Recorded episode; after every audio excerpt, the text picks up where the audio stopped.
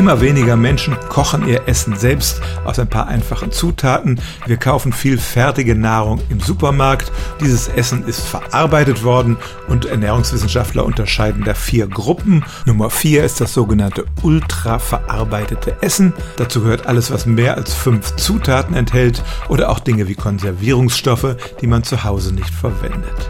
Also zum Beispiel Brot aus der Fabrik, allerlei Knabberzeug, aber auch fertig Pizzen und Würstchen. Diese verarbeiteten Lebensmittel machen bei vielen schon mehr als die Hälfte der täglichen Kalorienzufuhr aus und diese Ernährung bringt Probleme mit sich und führt auch zu Krankheiten. Ganz direkt trägt sie zur Fettleibigkeitsepidemie bei. Das ist relativ offensichtlich, weil da eben viele Kalorien drinstecken, die wir nicht sehen. Aber das Zeug wirkt auch aufs Gehirn. In Spanien und Frankreich sind Studien an zigtausend Menschen durchgeführt worden und da gab es eine starke Korrelation zwischen dem Anteil dieses Fertigessens an der Ernährung und psychischen Krankheiten wie Depressionen.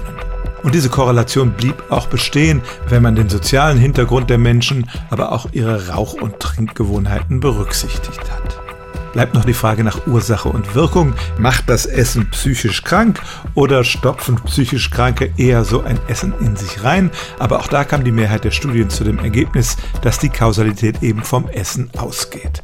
Was kann man dagegen machen? Die Nahrungsmittelkonzerne versprechen uns funktionelles Essen, in das sie mehr wichtige Nährstoffe reinpacken. Aber ob das funktioniert, ist doch sehr fraglich. Die einfachere und oft auch kostengünstigere Lösung ist es, einfach öfter mal auf dieses bequeme Fertigessen zu verzichten und selber zu kochen. Denn es stimmt tatsächlich, es gibt einen Zusammenhang zwischen schlechter Ernährung durch stark verarbeitetes Essen und psychischen Krankheiten. Stellen auch Sie Ihre alltäglichste Frage unter stimmtz.radio1.de.